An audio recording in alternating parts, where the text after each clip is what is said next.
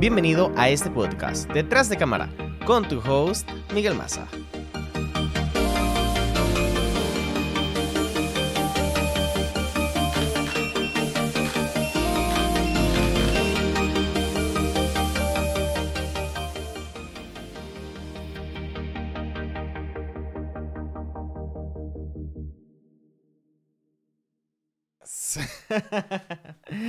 Buenas, sean bienvenidos a este podcast. Dios mío, pero es que ahora justamente los vecinos que nunca están aquí en casa, es que es justamente hoy están en casa. Un día de semana normal, común, cualquier y corriente. Y están moviendo muebles. O sea, si escuchan algún ruido así, bueno, pues lamentablemente es por eso. Lo siento mucho, no puedo hacer nada. Igualmente espero que este micrófono realmente casi que no capta nada de eso. Así que, bueno, gracias señoras y señores. Ok, sean bienvenidos a este podcast. ¿Será? Ustedes dirán, bueno, los que han visto los, los episodios número uno de los otros podcasts que he hecho, de los otros episodios que he hecho, dirán como que, ¿será que al fin este será el podcast definitivo? Ay, Dios mío, qué risa. Este, pues nada. Este, espero que sea el episodio 1. Obviamente vamos a seguir grabando y haciendo más cositas aquí en este set tan fabuloso que he creado para ustedes y para nosotros y para todos para compartir acá. Soy su host, Miguel Maza. No, chico, Miguel Maza. Vamos a pronunciarlo como lo decimos en Venezuela. Pues es que en Venezuela lo decimos así, pues. Eh, Miguel Maza. Joder. Lo decimos Miguel Maza. Con Z. Yo siempre decía, mira, Miguel Maza. Maza con Z, ¿ok? Masa con Z, es que en todas partes, o sea, que nunca nos llegamos a acostumbrar a pronunciar eso con la Z, o a decir la Z. Eh, en castellano nos llegaron a decir, es que la Z se pronuncia como la Z. Pero es que nadie lo dice. Es que igual que como la C. Y, a mí, ¿por qué me sale ese acento de repente? Pues que estamos acá en cámara. no, chicos, llevamos, llevo aquí ya realmente cuatro años y medio aquí en Madrid pues sí, cuatro años y medio aquí en Madrid, chico. El, el tiempo pasa rapidísimo, rapidísimo, rapidísimo. Y antes de eso, yo vivía en Irlanda. Viví casi cinco años en Irlanda. Luego de ahí me fui un año a Venezuela. Estuve allá, que tenía mucho tiempo sin compartir con mi familia. Pues me fui a compartir con mi familia y todo eso. ¿Vale? Eh, pues, como les decía, yo soy su host, Miguel Massa. ¿Ok? Y pues para los españoles, Miguel Maza. A ver, que mi acento español es que es malísimo. Es que me sale como el de las películas. Que dicen, pues es que esos doblajes, así tan exagerados, pues como lo decía Belinda, ¿sabes? ¿Sabéis? No sé, cómo se diga. En fin, no tengo tantos amigos españoles, me encantaría tener más, sería lo máximo, porque así podría aprender un poco más acerca del acento y la pronunciación española, porque es que incluso mi apellido a veces es que no lo puedo decir. Así. En fin, por si acaso, pues como lo, sé, como lo saben y pues como lo han visto anteriormente en mis reels y en mi Instagram, siempre le doy un tono sarcástico o de humor a todos mis videos. Porque yo soy así. Yo soy así en la vida real. Yo soy así en las sesiones de fotos. Yo soy así con todo el mundo. O sea, yo me estoy mostrando realmente cómo soy yo, ¿vale? Yo soy una persona usualmente graciosa, divertida. Bueno, yo me creo al menos que soy divertido, me creo que soy gracioso. Este, y así, bueno, por lo menos la gente se ríe. Y por lo menos me gusta hacer reír a las personas, ¿vale?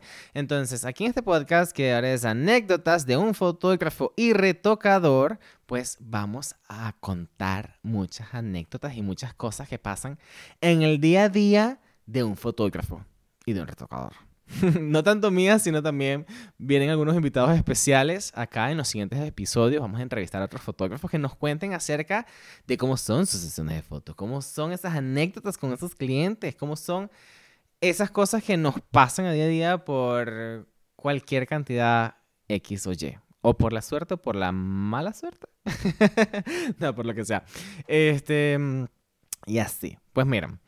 A ver. Para los que no me conocen, yo soy Miguel Maza. Es un placer, tengo 34 años, soy nacido en Ciudad Bolívar, Venezuela, pero llevo ya 10 años fuera de... de... Sí, yo sé lo que están pensando, yo no parezco a 34 años. Yo me creo que tengo 22 años, le sigo diciendo a mi terapeuta, pero es que yo no me siento de 34, yo tengo 22. Mentira, bueno, yo tengo 34. Sí, es la edad física, pero lo que uno cuenta es como que como uno se siente, como uno vive la vida. Lo importante es vivir la vida y pues disfrutar todo, disfrutar del día a día y eso. Y estamos aquí en este podcast, ¿vale? No me distraigan, no me distraigan que yo sé lo que están pensando. Aunque bueno, honestamente muchas personas piensan que yo tengo 28 me encanta, me halagan, uno se mantiene jovencito. Mira, este, si les advierto, les digo una cosa, siempre estoy haciendo bromas, alguna cosa X o Y, no se lo tomen a mal, nunca lo hago de manera personal, nunca lo hago para burlarme del otro, más bien siempre lo busco hacer burlarme de mí, porque es que hubo una época en donde yo era tan como tan amargado, tan obstinado con todo y era jovencito. Entonces, cariño, no, ya no, no más. La vida es una sola, la vida hay que vivirla. Y pues, ¿qué te puedo decir? Ay, hay que reírse, hay que reírse si te tropiezas. Para molestarte, en vez de molestarte, que al final eso trae energías negativas, es mejor vivir la vida, reírte, ríete. Haz reír a los demás. Sácale una sonrisa a las personas que tú ves por ahí en la calle que están amargaditos. Hazlo sentir bien durante el día. Que igual como, por ejemplo, como fotógrafo yo soy muy así. En fotógrafo en set, la persona que se me sienta aquí y eso yo busco hacerla sentir bien, busco subirle la autoestima. Aquí han habido modelos y personas, porque bueno, muchas veces el trabajo así con modelos es muy fácil porque simplemente como que, ok, estás haciendo tu trabajo, pero con los, cuando hago retratos a personas normales, o sea, las personas llegan a mi casa con la autoestima aquí, salen con la autoestima aquí. Porque de verdad que me gusta hacerlos sentir bien, me gusta hacerlos sentir cómodos, me gusta hacerlos sentir que, mira, están en confianza, aquí pueden hablar conmigo sin ningún problema, porque es que al final la fotografía es como un trabajo terapéutico. O sea, tú aquí pareciera como si uno fuera un terapeuta, ¿sabes? A los que realmente les importa. Y a mí, yo soy uno de los que les importa, de que las personas que se me sienten aquí y que yo les esté haciendo fotos, salgan lo mejor posible. En que si yo tengo que modificar esa luz y cambiarla 10 veces, yo la voy a cambiar hasta que yo esté feliz y yo te vea porque tengo esa capacidad, a ver, primero que nada, tengo ya como veintitantos años de experiencia. Tengo como 34, mm, comencé a trabajar como los 9, tengo como 24, 25 años de experiencia por allí aproximadamente, trabajando con todo lo que tiene que ver con las artes gráficas, con las imágenes, con la imagen, con la estética de todo eso. Y siento que tengo la capacidad de siempre verle el potencial a las otras personas. Y ese potencial me gusta explotarlo. Entonces yo soy yo soy de los que te voy a cambiar la iluminación, así sea 10 veces, hasta encontrar una luz que se adapte mejor a ti. No eres tú quien se va a adaptar a la luz. Yo tengo que adaptar la luz a tu tipo de rostro, a, ti como persona, para hacerte ver lo mejor posible. Porque eso es lo que a mí me interesa. Y a mí me interesa que tú te sientas bien, que te sientas cómodo o cómoda cuando estás aquí en esta sesión de fotos. Y esa es una de las cosas que yo siempre trabajo también con todas las mentorías que estoy haciendo, yo les digo a las personas, mira, le digo a los otros fotógrafos, porque yo enseño, ¿vale? Y yo no tengo miedo de enseñar esta parte de la fotografía ni nada de eso, porque más bien yo sigo aprendiendo más cuando estoy enseñando. Entonces yo les digo, mira, cuando tú tienes una persona allí, tú tienes que tratarlas bien y tú tienes que buscar que la luz sea lo mejor posible para esa persona a la cual tú estás retratando. Porque si no es como que, ¿qué estás haciendo? O sea, no tienes que colocar la luz porque sí. Porque es que al final, fíjate, a ver, con la fotografía es un medio de comunicación. ¿Por qué es un medio de comunicación? Porque fíjense, cuando nosotros estamos transmitiendo un mensaje, existe lo que es el eh, transmisor y el receptor. Y aquí en el medio está el medio, o sea, está el mensaje, el medio, la forma como tú comunicas, ¿vale? Y la fotografía es un medio que se utiliza para comunicar. ¿vale? Por eso es que la fotografía, y digo, es un medio de comunicación. ¿Cuántos reportajes o todos los periódicos, por ejemplo, y las revistas siempre tienen una fotografía para acompañar lo que están reportando, lo que están transmitiendo, esa comunicación que están transmitiendo? Y las fotografías siempre van acorde al texto o algo así, porque la fotografía está diseñada para vender, para transmitir un mensaje, ¿ok? Entonces, dependiendo de la iluminación que tú utilices, tú vas a transmitir un mensaje u otro. ¿Ok? Por así decirlo. Igualmente que los colores que tú estés, que tú estés usando en la fotografía también te van a transmitir un mensaje o una emoción. Con la fotografía tú estás vendiendo algo, o sea, recuérdalo siempre, con la fotografía te vende algo, ¿vale? Entonces, dependiendo de la composición que tú tengas en esa fotografía, esa comunicación va a ser efectiva o no va a ser efectiva. ¿Y qué nos interesa a nosotros? De que la fotografía sea efectiva y que el mensaje se comunique lo mejor posible. Así yo estoy haciendo una selfie. ¿Qué pasa cuando tú agarras y sacas tu móvil y estás aquí y te vas a hacer una selfie? Tú te buscas el mejor ángulo para hacerte tu selfie. ¿Por qué? Porque tú dices, mira, es que yo me veo mejor de este lado o me veo mejor de este otro lado. Me veo mejor cuando tengo la luz de frente que cuando la tengo de lado. ¿Por qué? Porque cuando la tengo de lado me salen ciertas sombritas en la cara que no me gustan, que no se ven usualmente. ¿Vale? Entonces, así cuando tú sacas para hacerte esa selfie, tú estás vendiendo esa foto. Tú te estás vendiendo a ti. Tú estás mostrándole a los demás. Tú estás comunicando un mensaje aquí como que, mira, me siento fabuloso.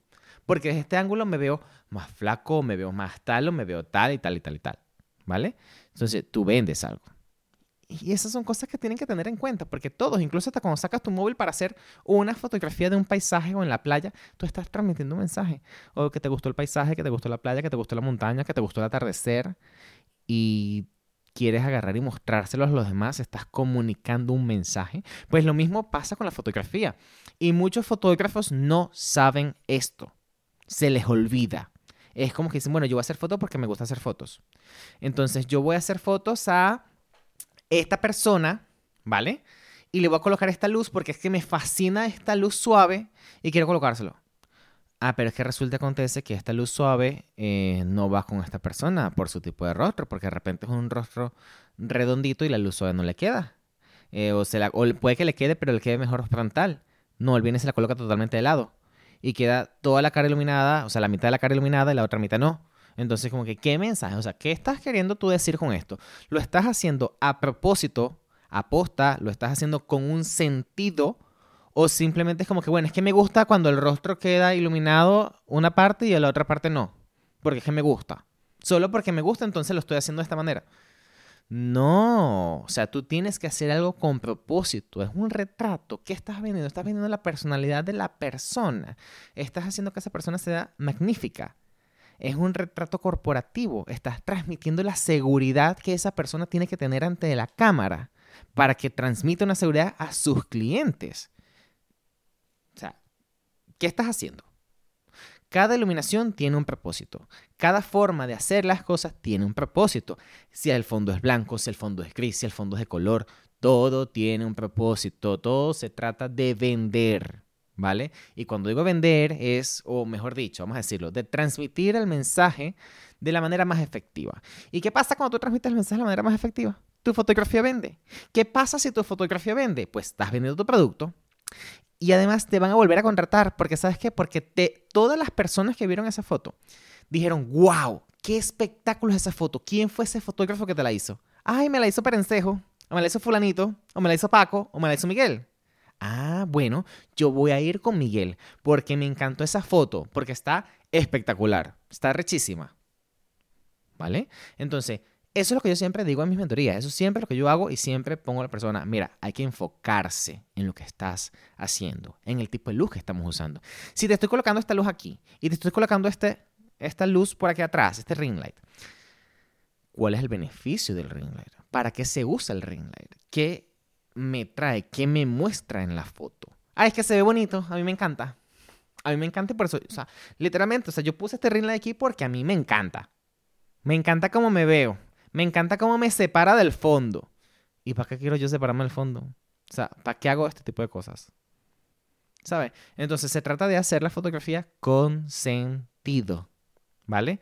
Con propósito. Todas las fotos se hacen con un propósito. Entonces, así.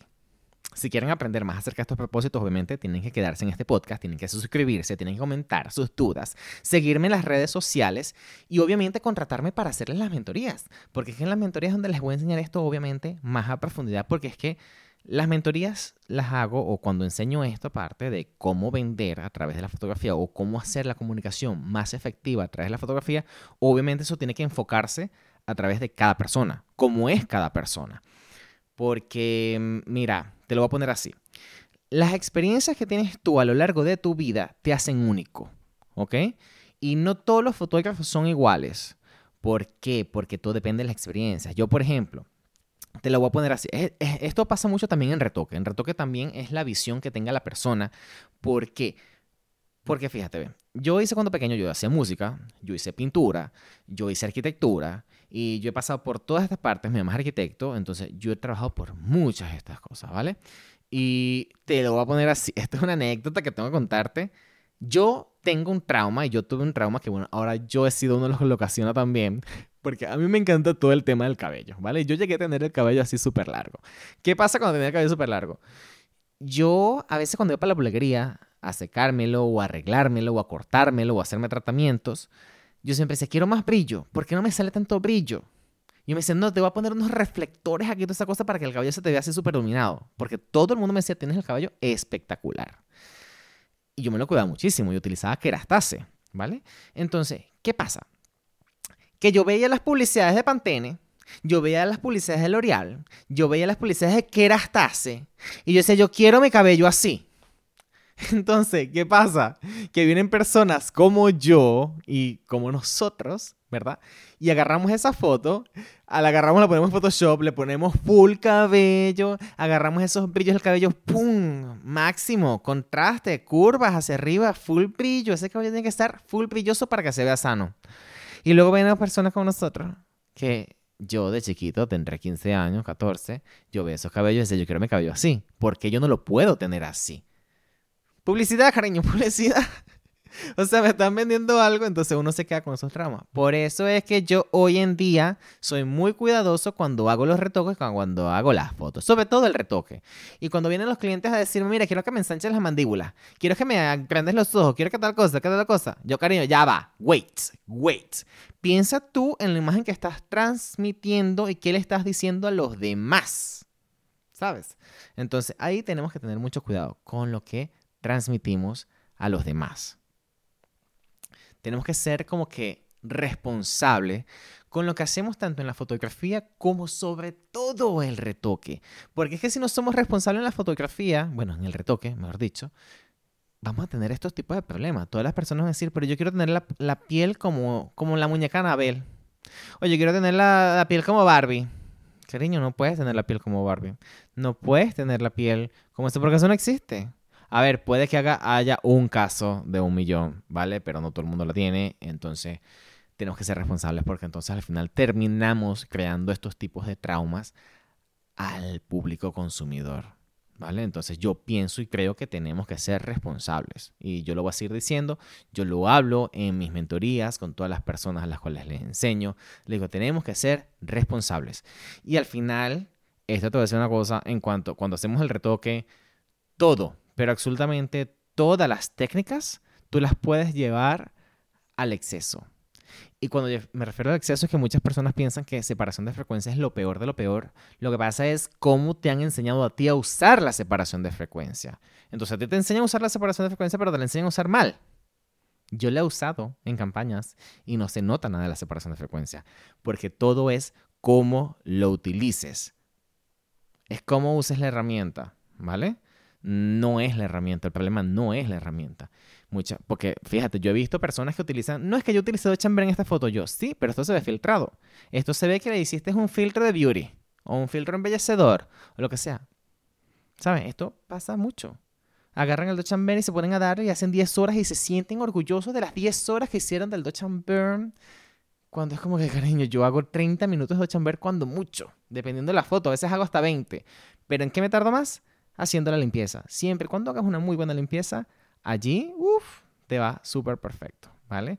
Y mira, te voy a decir una cosa, yo no me quiero seguir extendiendo más en este episodio, vamos a dejar más contenido para los siguientes episodios, porque es que esto hay tanto contenido que, o sea, es que es una locura. Hasta yo mismo a veces cuando estoy creando contenido para el Instagram, digo como que, wow, o sea, de verdad hay tanto contenido, de verdad hay tanto de lo que se puede hablar, porque hay cosas de la industria, hay tantas experiencias que podemos hacer para evitar, para poner límites con los clientes, ¿vale? Y esto me refiero, o sea, con todos los clientes porque, ¿vale? E incluso los clientes pueden poner límites con los fotógrafos, porque también hay fotógrafos que se portan mal, ¿vale? Entonces, todos tenemos nuestros deberes y, ¿cómo es la cosa? Deberes y derechos. Están los deberes y derechos, ¿Vale? Entonces tenemos que respetarnos los unos a los otros. Porque así como hay clientes que faltan los respetos, también hay fotógrafos que faltan los respetos. Entonces tenemos que tener cuidado con eso. Tenemos que todos valorarnos y, eso. Hay gente, te, lo pongo así, en resumidas cortas, eso lo dejamos para otro episodio. Pero, o sea, hay fotógrafos que hacen esto porque dicen, ven a otros fotógrafos haciendo tantas fotos y haciendo dinero que dicen, ah, yo también quiero hacer fotografía. Cuando no tienen nada de pasión, cuando no tienen nada de, de, de por esto, entonces se ponen a hacerlo y hacen unas fotos horrorosas y es como que, ay, Dios mío. Mira, el siguiente episodio vamos a hablar acerca de los precios, ¿vale? Acerca de los precios en la fotografía, porque ese es un tema interesante, porque aquí hay muchos de los fotógrafos actuales que trabajan bien, que son profesionales, que dicen, no, es que están estos fotógrafos que cobran 50 euros una sesión o 50 dólares y están arruinando la industria. No, cariño, no es así. Desde mi opinión, te, oh, te voy a dar mi opinión y te voy a decir lo que pienso al respecto y te voy a dar mi perspectiva y tú verás si la aceptas o no y eso pues. Entonces, mira, sin más que decir, vamos a dejar contenido para un siguiente episodio, ¿vale? Entonces, nos vemos en el próximo episodio, en el episodio 2, donde estaremos hablando acerca de los precios en la fotografía y el retoque. Así que hasta una próxima. Recuerden, allá va, no te me vayas, no te me vayas. Recuerda dejarme comentarios. Saber, quiero saber tu opinión, si te gustó este episodio, si te gusta la idea de este podcast y toda esa cosa. Y pues, y si quieres escuchar algo en este podcast, déjamelo saber también en los comentarios, por favor. Dale like, dale like, dale thumbs up, ¿ok? Y suscríbete. Suscríbete a mi canal, suscríbete a mi Instagram también. Sígueme en todas partes, en todas las redes sociales. También en TikTok, por favor, también en TikTok. ¿Vale? Gracias. Nos vemos. Hasta una próxima. Me voy porque es que si no, es que no suelto el micrófono. you